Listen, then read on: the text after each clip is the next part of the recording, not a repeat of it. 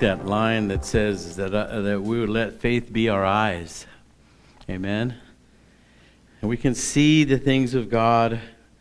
We can experience uh, knowledge that brings us confidence and security by faith. Amen. So uh, we're going to continue our series uh, this morning, um, and you'll see it on uh, screen. I sent the PowerPoint. You guys get that back there? So uh, we're going to continue this series. It's why the nativity matters.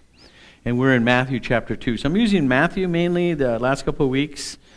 Uh, we'll look at some of the other passages in the other Gospels regarding the birth of Christ. The birth of Christ uh, uh, uh matters because it uh, speaks to us about the, the incarnation. The incarnation being what John said in his Gospel uh, the Word became flesh and dwelt among us. What we have is the Creator of the universe visiting us in, in, as a person, as a baby initially, and that's what we're looking at here. But the significance of it is, is eternal. He came, visited his people, he came as a babe in a manger that would grow up and he would become the Lamb of God that takes away the sins of the world. He was our Redeemer. God had a plan for salvation through his Son, Jesus Christ. So we're going to look at the story that's found in Matthew chapter 2, now that we finished chapter 1. We discovered in chapter 1 that his, he had two names that are specifically important. First was Jesus, which means God is salvation.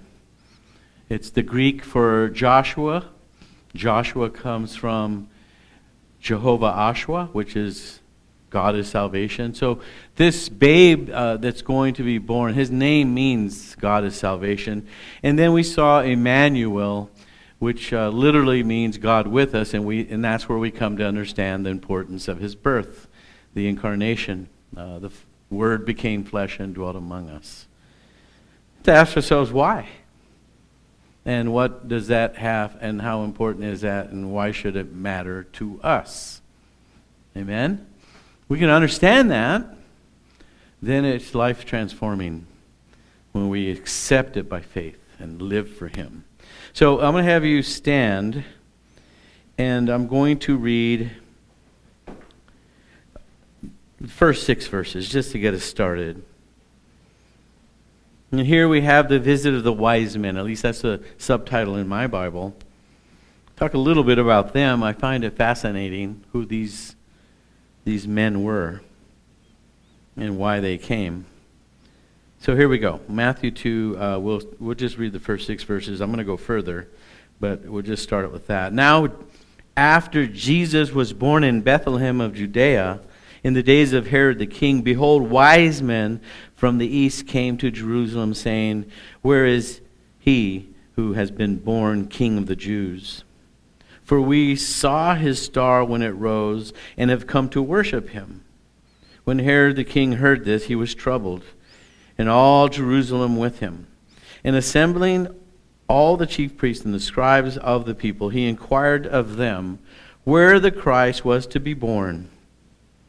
They told him, In Bethlehem of Judea, for so it is written by the prophet, And you, O Bethlehem, in the land of Judah, are by no means least among the rulers of Judah, for from you shall come a ruler who will shepherd my people Israel. That's coming out of Micah chapter 5, verse 2. Let's pray. Dear Lord, we thank you. We praise you this morning for the opportunity to be able to hear your word. And we ask, Lord God, that you would touch each and every one of our hearts, open our minds, our eyes, our ears, to not just uh, hear and see what you have to say to us, but to comprehend uh, why it matters as we're looking at this uh, in a series right now, Father, as we draw close to Christmas. Father, we're so grateful that you sent your Son, Jesus and He, if we know Him as our Savior and as uh, Lord of our lives, He makes all the difference. He has changed us, He has made us into His image, and we have not just the promise and confidence, security here and now, but for eternity. And we just give you all the praise and thanks in his precious name. Amen. Go ahead and have a seat. I, I really like this visit of the wise men. First question is Who are these wise men? The way that uh, this translation uh, describes them wise men. They're, they're, they're men with wisdom, knowledge. You know, it's a little bit different. We, we live in a society that uh, rewards people who are educated. Maybe the more you have, the more like degrees, the higher they go, the more opportunities open for you. The generally speaking, more money you make. We we spend a lot of time um, educating, but you know, in the Hebrew mindset, it wasn't so much how much you knew. Wisdom is using what you know, applying what you know to your life.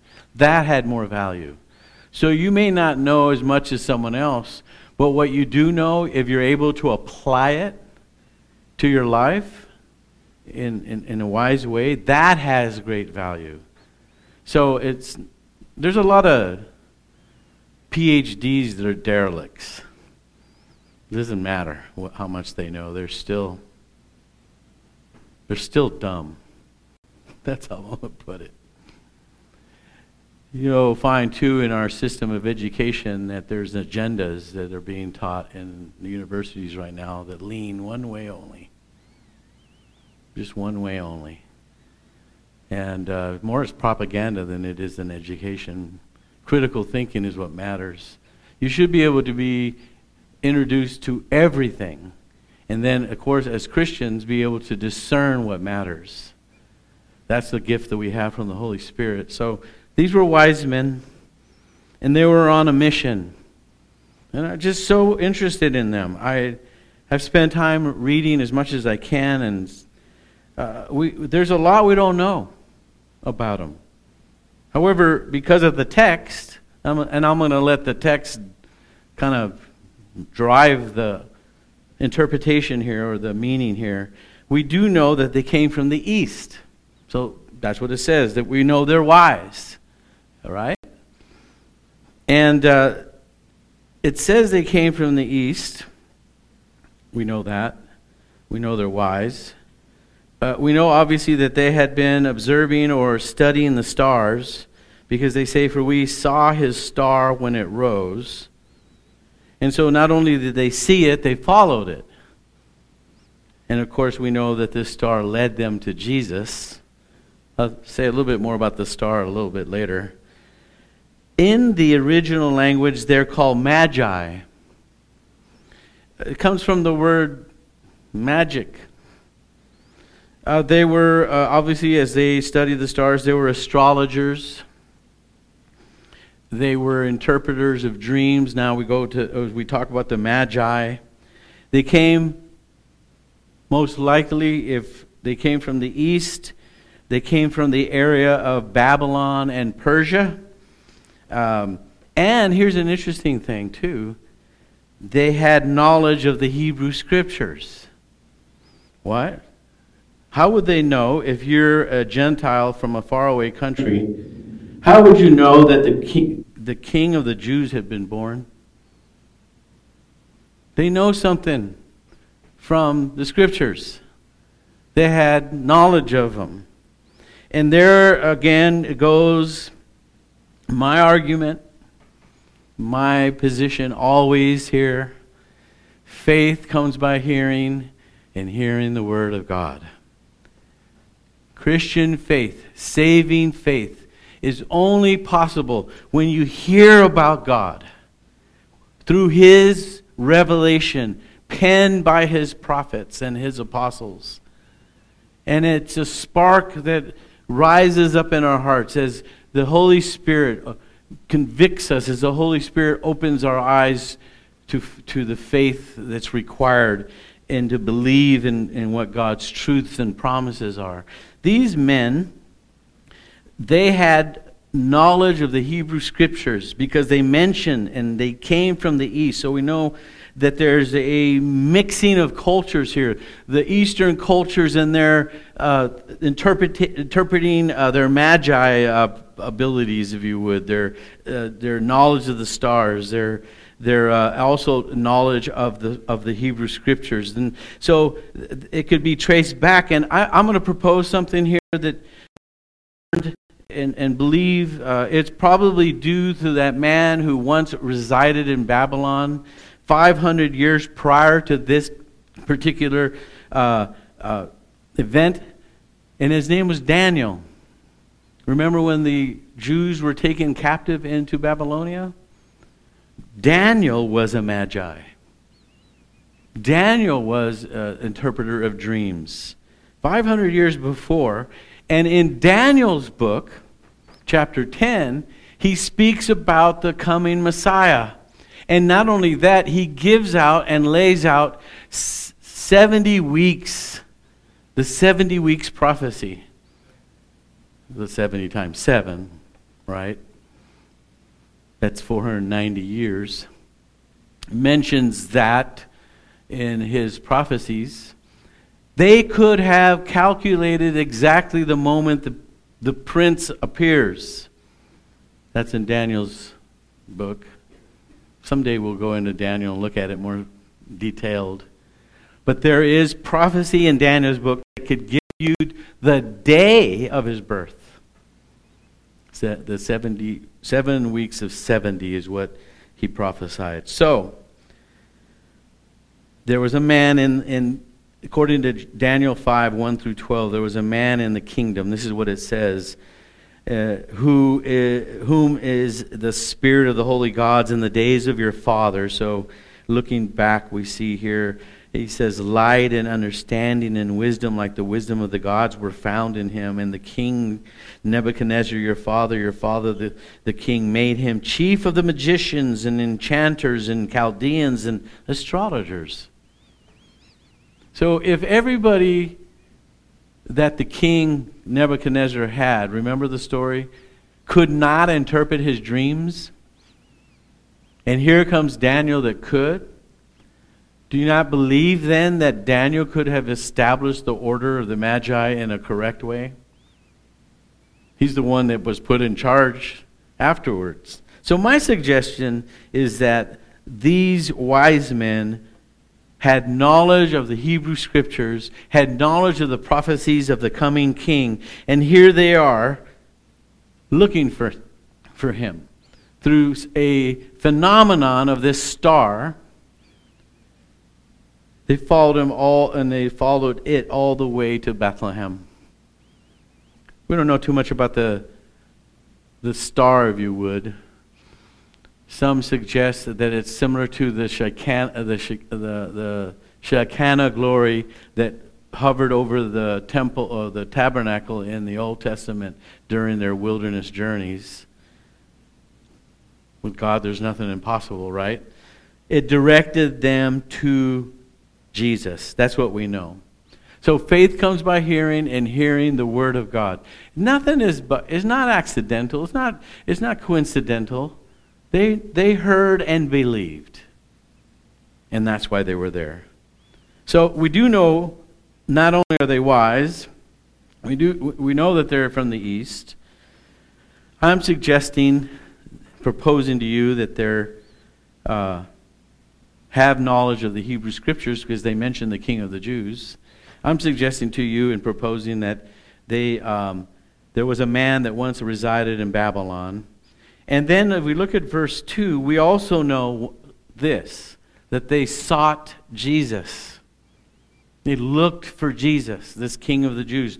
What does it say? Where is he who has been born King of the Jews?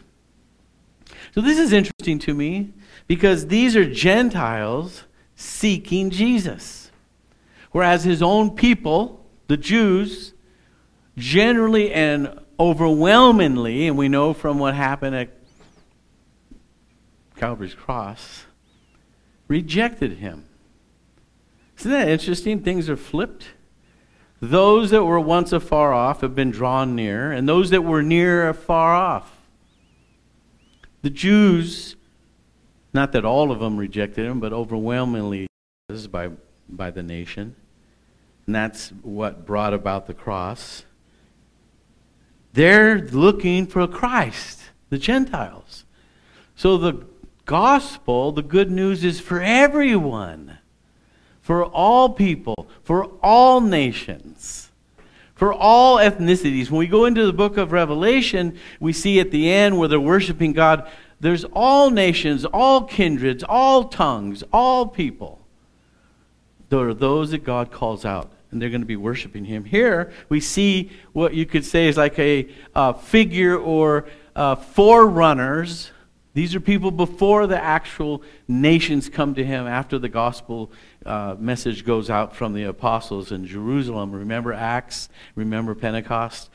We have 500 years before his birth, we have these Gentiles seeking the king of the Jews.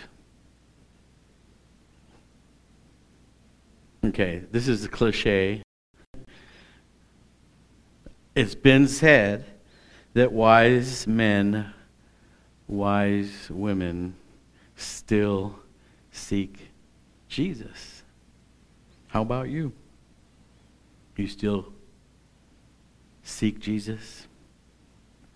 Matthew 7 7 says, will be given to you, seek and you will find, knock and it will be open to you. So we have every right as Christians, it's our birthright to ask, to seek, to look for, to knock, and the door will be open to us.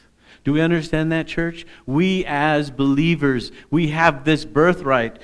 Jeremiah 29 13, in the Old Testament, we hear the prophet saying, uh, uh, and speaking, inspired by the Holy Spirit, You will seek me and find me when you search for me with all your heart. So, my first point is the nativity matters. That is, the birth of Christ matters because it teaches us that we can seek Christ and he can be found. And if you don't know him, and if you haven't found him, it's because you don't want to. Amen?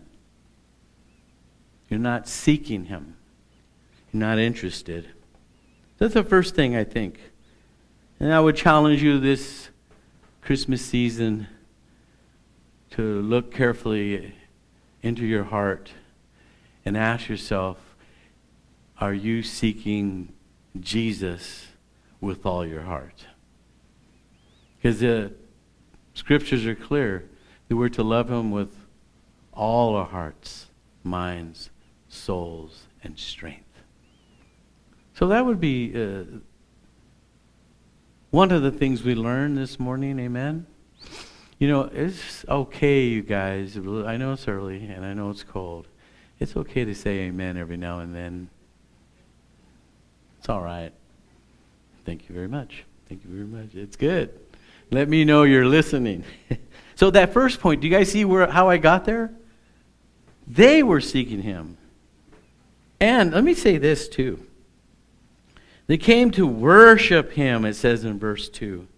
Not only do we know that they sought Jesus, but we know that they came worshiping. For they saw his star when it rose and have come to worship him. Notice that also in verse number 2. So not only did they seek him, they came to worship him.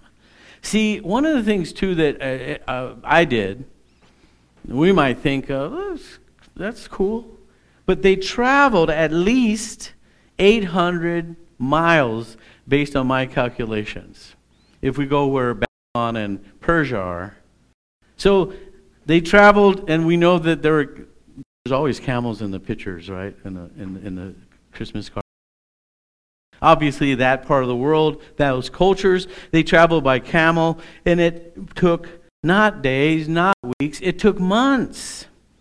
And maybe, as some commentaries suggest, it may have even taken years. It's not just hey, I'm going to go, oh my gosh, I'm late for church and I live five minutes from here. What a great sacrifice you have made. No. they came from, I'm trying to, I'm, I'm, trying to get us to wake up. Like you guys live like literally bl- half a block away. You know, oh my goodness, we got we, we made this great journey. It was 800 miles. Some of us have a hard time going anywhere sometimes, especially the weather today. But I just want you to see, and it's not just that it, they were traveling across the desert. There's nothing there, so they had to have resources, provision during the trip. So not only do they spend time getting to and looking for Jesus, not only did they travel far, not only did they have no doubt hardships having traveled mostly through the desert, energy is to do so. Found it worth came to worth worthiness. Worship comes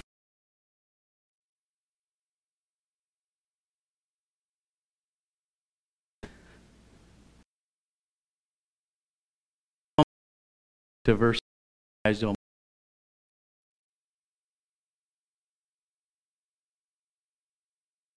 oh, that when they find they rejoiced exceedingly.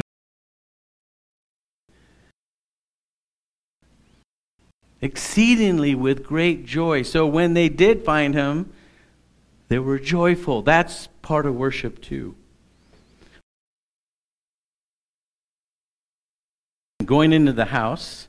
So this this suggestion here is that uh, you know Jesus was no longer in in the stable; he's now in a house. So the timing here is a little different than what we've been told in the stories in the in the movies. The wise men find Jesus at the, at, at the stable. Could be a little bit later, but nonetheless, they found Nonetheless, they came worshiping him. And then, as they went into the house, they saw the child with Mary, his mother, and they fell down and worshiped him. So they sought him to worship him, and when they found him, they worshiped him. So one thing is to seek him, another thing is to know him, to be with him and worship him. And I think this little section, and there have been maybe many sermons taught on the fact that they opened treasures. Verse 11. Worshipped him. You know, the falling down part, falling down, the, the getting on our to getting on our faces as they would in that culture at that time is a sign of submission. You are surrendering you, get, you, you recognize the value.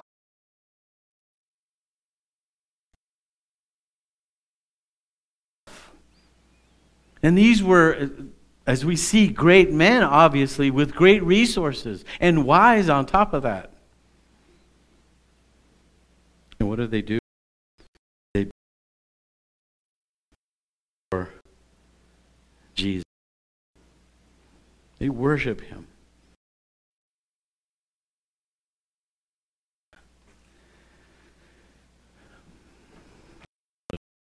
When I'm studying.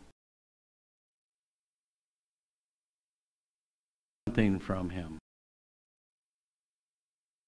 So a lot of times we want to worship because we look at Him like a butler that we can.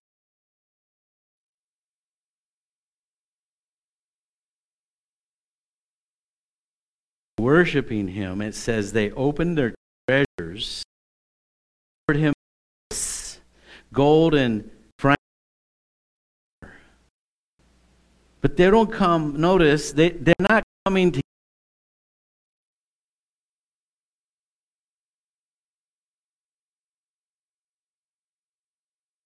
resources. We give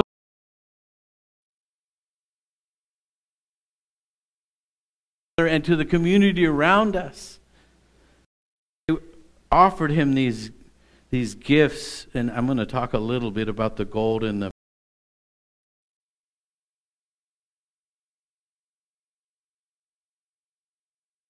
a toddler there in, in Bethlehem. Uh, they were coming because uh, uh, they were not coming because uh, they wanted something. They were coming be, uh, to something.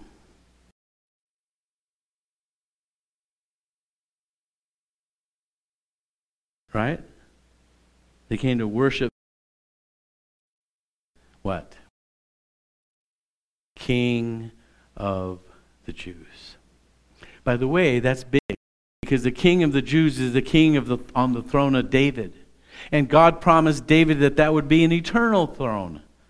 So it's not it's and they know that.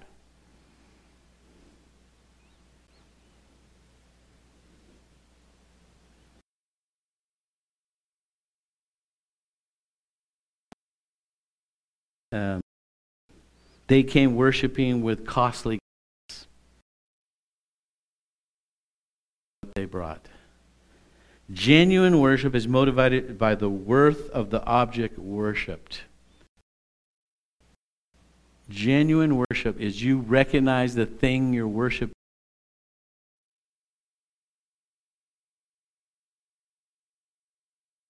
My dad, one time, he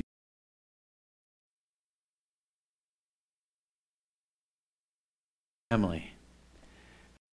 My dad told me sacrifices because everything I've done is based on my love for you. You never worship the Lord. You never consider the cost is too much. You never sit down and go, oh my God, that's going to cost me. Gosh, I shouldn't have tithed that much. I shouldn't have tithed the tithe. I should have tithed a, a, a, an eighth. You know, uh, we. I called her my spiritual grandmother, Simmons. Hey.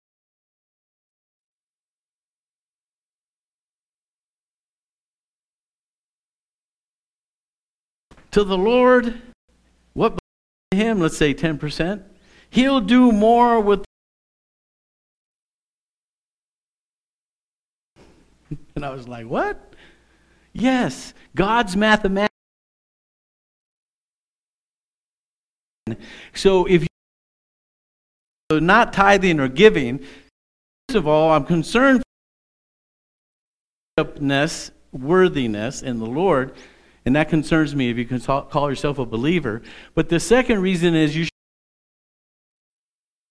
and we come to realize that God will do more with the or whatever you have left than with the hundred had you kept it all. He'll bless the 90 more. Not only that, I think it's important for us to learn that everything we have, all good things, all gifts, come from above. We don't have anything that wasn't given to us. No one owes us anything. In this life, you have come across and encountered many people in, in this walk of life, whether it be your neighbors, your friends, your teachers, your pastors, whomever. All of them have given to you. We don't, nobody owes us anything, but we owe everyone at least gratitude. The Lord.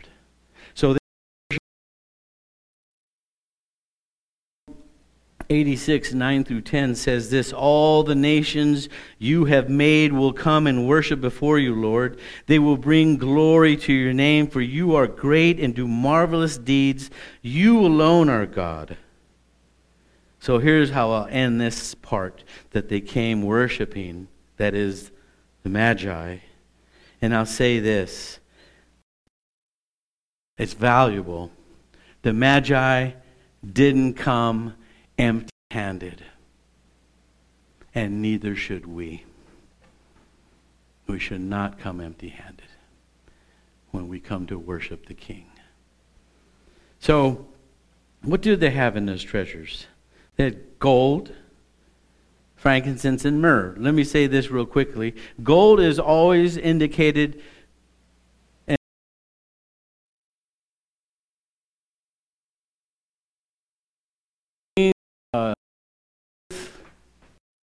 in peace, King Charles, whomever in these old cultures that have kings still, their crown is made of gold. Their, their stuff is not you. Gold is always symbolic and valuable wise men acknowledge Jesus as king with royalty. He's the King of Kings and the Lord of Lords. And they bring that and offer him gold. And then they and frankincense is a spice. And it was used by the priests. And it was like incense. Every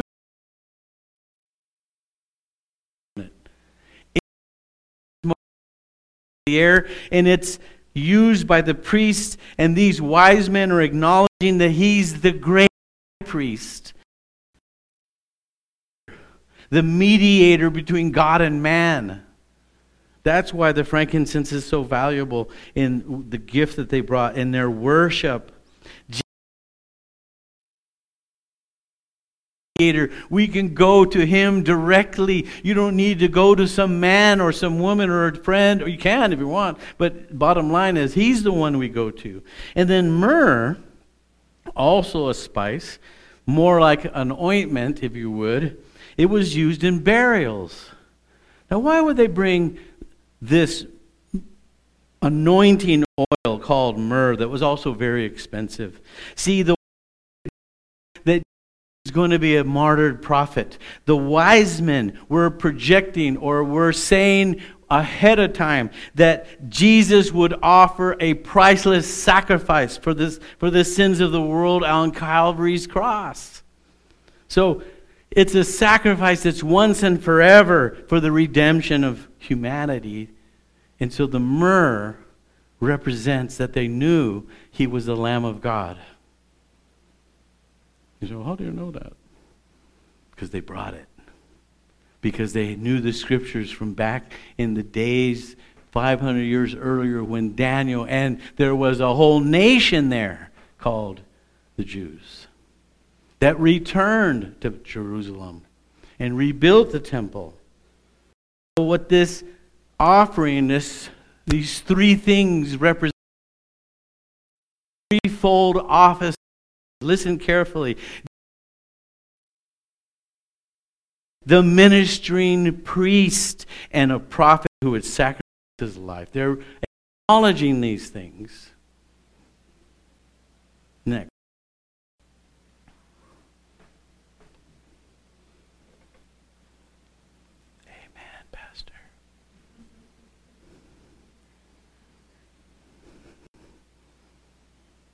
Man, if you only could loosen up a little bit. It's okay. I shouted like crazy at the World Cup game the other day. It was amazing. And it's just a game.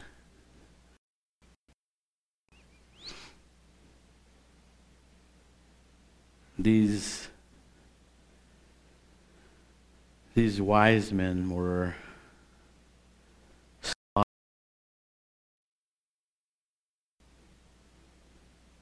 I like the fact that um,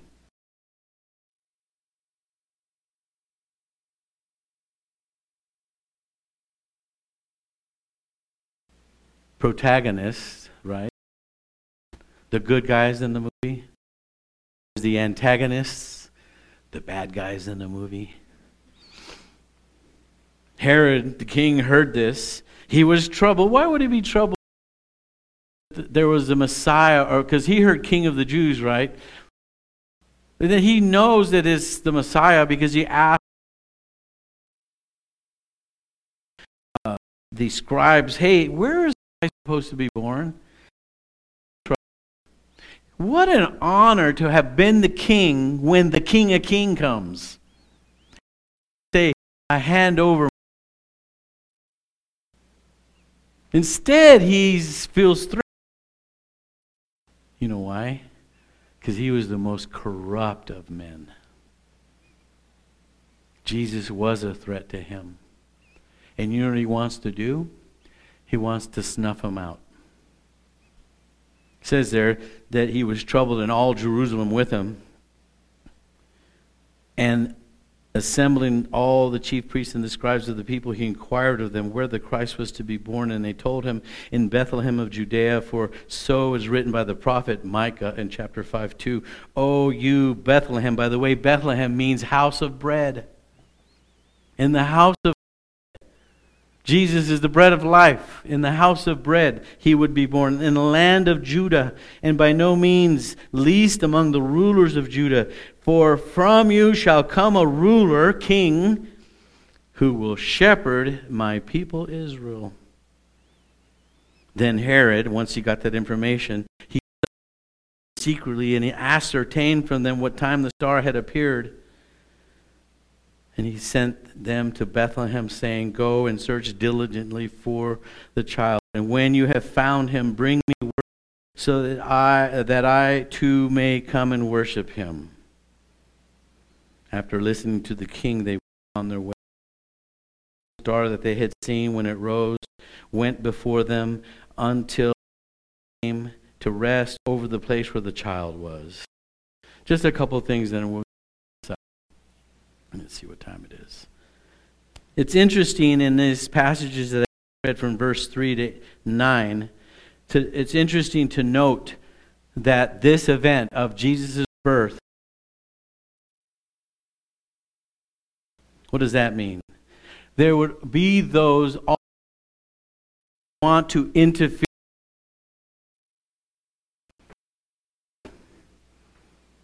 Yes. You just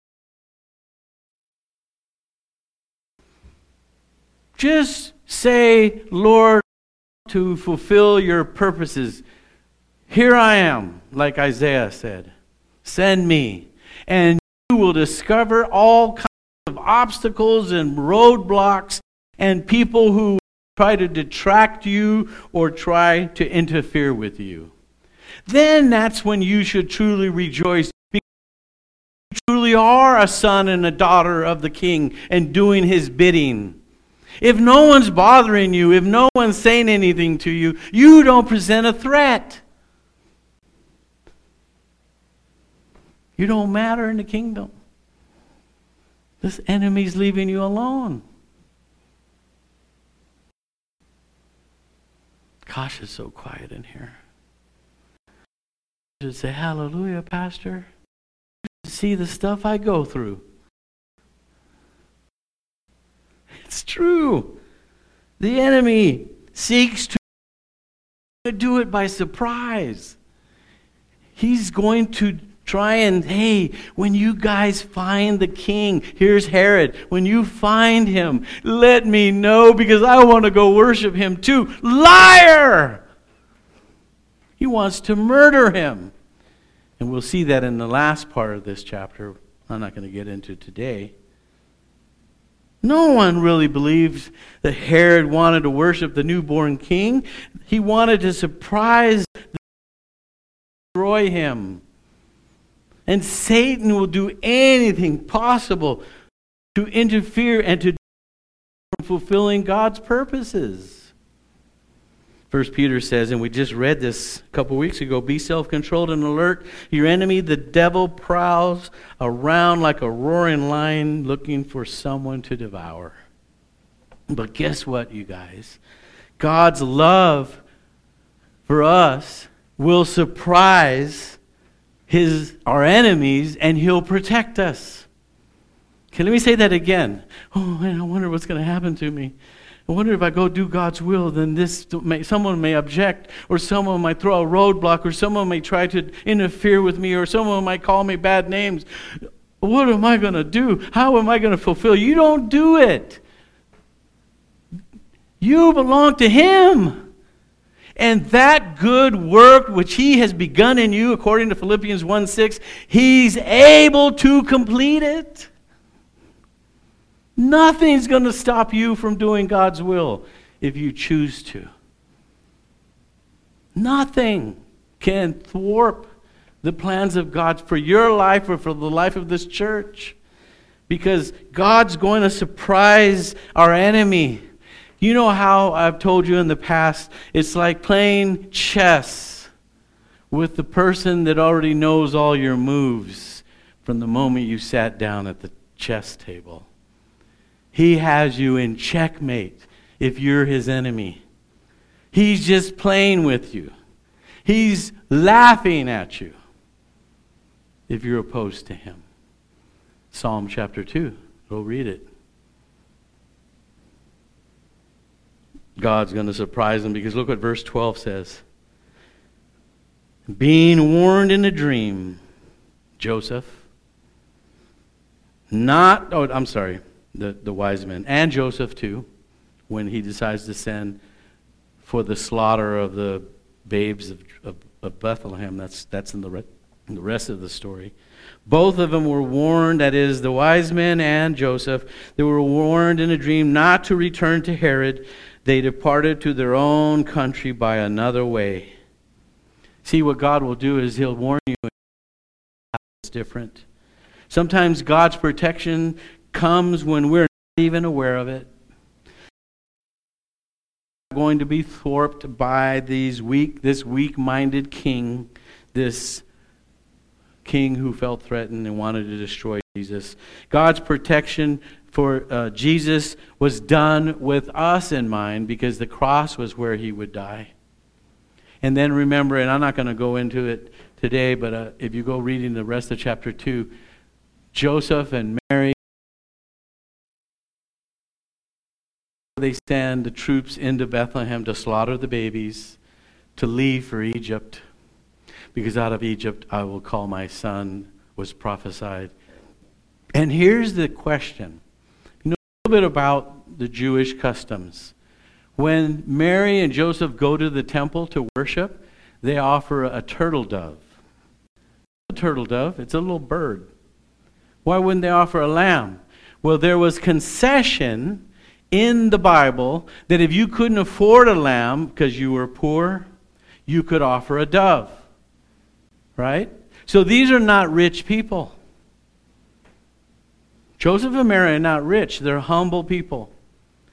How do they survive? Because if anyone here has gone on a trip lately, anywhere, it's expensive to travel, much less live somewhere else. How do they because they had been given gold, frankincense, and myrrh that's very valuable, and they also, by not only worshiping them, God also used those resources so they could survive in Egypt. He's always got our back. Man. Serving Him. How about you? Especially if you know why the nativity matters. God bless you guys. Let's pray. Father, thank you for all that you have done for us in your Son, Jesus Christ, who you sent on a mission that proves your love for us, as John 3.16 says, For God so loved the world that he sent his only begotten Son, that whoever shall believe in him shall not perish, but have eternal life. Thank you for Jesus, and thank you for sending him. And we ask all this in his name.